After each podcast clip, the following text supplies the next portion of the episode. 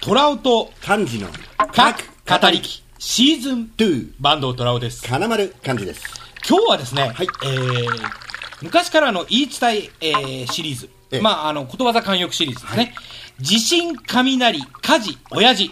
えーこのことわざについて、ことわざというか、まあ、この言い伝えについて、金丸さんとちょっとあ話し合ってみたいなとはい思うんですが、ええ金丸さん、はいえーこの地震、雷、火事、親父、これはどういった意味の言葉なんでしょうか。これはですね地震雷火事親父4つの共通する意味から考えても、ん怖いという言葉の代名詞ですねはは、はい確かにあの地震、ええ怖いですね雷、怖いですね火事、怖いですねそれに加えて親父。さらに怖いんですねなるほど、えええーこの第4位に、まああのー親父が入っているということなんですが、これはどういったことですか、これはですねかつての親父というのは、うんうん、すごくあの家庭内でははい絶対的存在ですごい怖い存在だったんですね、あはあのなんか我々、まあ、あのこれリスナーの方も含めて、はいなんかあの親父が怖いというイメージが、なんかちょっとピンとこないとうんうんそうでいすうね方なんですけど、やっぱかつての親父っていうのは、あーど怖かったですねどのように怖かったんですか。あのドラマなんかでも、当時寺内貫太郎一家あーありましたね、小林亜生さんが演じられていた、あの西城秀樹さんが息子役あはいで、はよいはいく投げら殴られたりとか、あれ確か西城秀樹さんもあの劇中にあの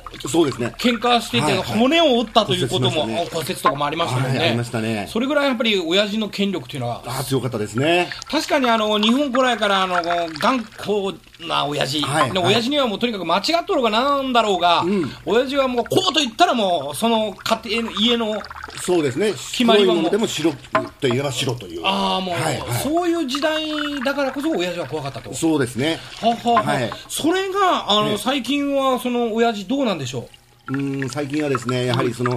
皆さんピンとこないっていうのもあるんですけども、これはですね原因として考えられるのが、80年代の前半にう、はいはいはいあの親父狩りということがあったんですね。ああ確かに80年代初頭には、親父狩りというのは、あのかなりえー全国的にもそうですね突き荒れましたよね。はいこれで、ええええ、いわゆる若者がですね、はい未成年の方ですよね、はいはいがかつて怖いと言われた親父を買っていたんです ね。まあ、なるほどね、ええ80年代にはその親父に立ち向かっていったと、はいそれから親父が、じゃあ、そうなんですね若者に敗れた親父はですね、ええあもうあとそれ以上はも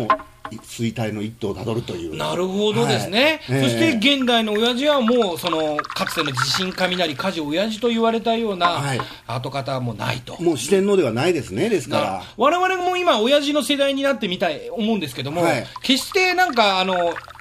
そんな怖い存在だなっていう感じ、うんないですね周りの目も視線も感じませんし、感じませんねむしろ家庭にいても、割と隅っこの方に我々いますそもうんね。ですね私も家に帰ると蛍族ですから はい私も蛍族なん ですけど、まあ、そういうところから見ても、はいやっぱり、あのもう、親父はダメだと。そうですね今もう御三家ですよねだからそういう意味ではああ、なるほど。はいじゃあ、えーそのまま、あー今後、じゃあこのことわざ、地震、雷、火事、親父、これはもう、じゃあ地震、雷、火事で終わるべきなんでいしえょうか。親父を破ったらですね若者が今度四天王の一角をおそらく担ってくれるはずですからなるほどね、はい親父を4位から引きずり下ろして、は今は4位に、じゃあ、地震、雷、家事若者とああ、なるほどですね、ええええこういうふうに称することが正しいのではないかと。そうですね金丸さんは思うわけですね。はいはいあはで、まあ、今後、じゃあ、あのーこれからは、じゃあ、地震、雷、火事、若者という言葉でいいやいけやば、でも、あのいわゆるですね、親父を買っていた若者に私が望むのが、ああ、なるほど。 4位に甘んじるのではなくて、なるほど。 3位にいる家事をですね、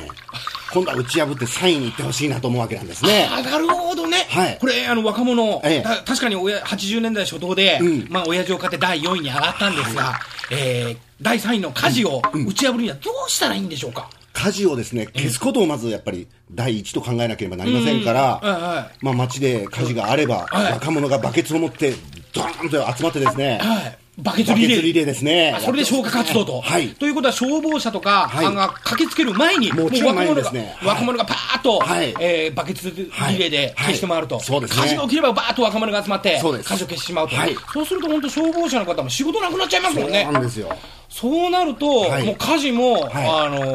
ー若者の前にはなすすべもなくなるそうなるんですよね。となると、やはり、えー若者、これ、バケツを常に携帯しておかな携い、帯しておかないとダメですね。うんはというい。ことは、これからは若者はバケツを携帯していただいそうてで、地震、雷、若者、火事とはいいうものを目指していただきたいと、うん、そうですね。あじゃあ、これ第2位の雷とか、うんえーこの辺はどうなんでしょう。雷はですね、これちょっと難しいんですよ。あの、光ですから、はいはい今の時代の科学ではちょっと無理なんですね。あその、うですタねイムマシンなんかがあれば、あ、バックトゥーザフューチャーなんかってありますね。はいはい。毒とかですね、はいはいはいマービィのマーディのようなことができるんですうが、んうん。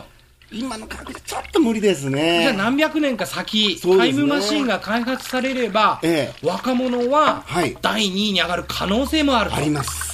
なるほどですね、ええとなると最終的に望むのは1位の地震なんですが、ん地震はど自信はでもちょっと今の若者の力ではちょっと難しいですね。そうですね、ええやはりタイムマシンで地震が起きることを予知できたとしても、はい。若者全員集まっても、ええ、自信を止めることはできないですよね。ああそう考えるとやっぱ地震はすごいですね。そうですね。ということは、あーとりあえず地震、雷、えー火事、若者から、はいえー早く地震、雷、若者の家事へと。えーなっていただきたいとそうですねいうことですね。はいということで、今日は、あー地震、雷、火事、親父はもう現代には通用しないということを、金丸さんと、あー話し合ってみました。どうもありがとうございました。ありがとうございました。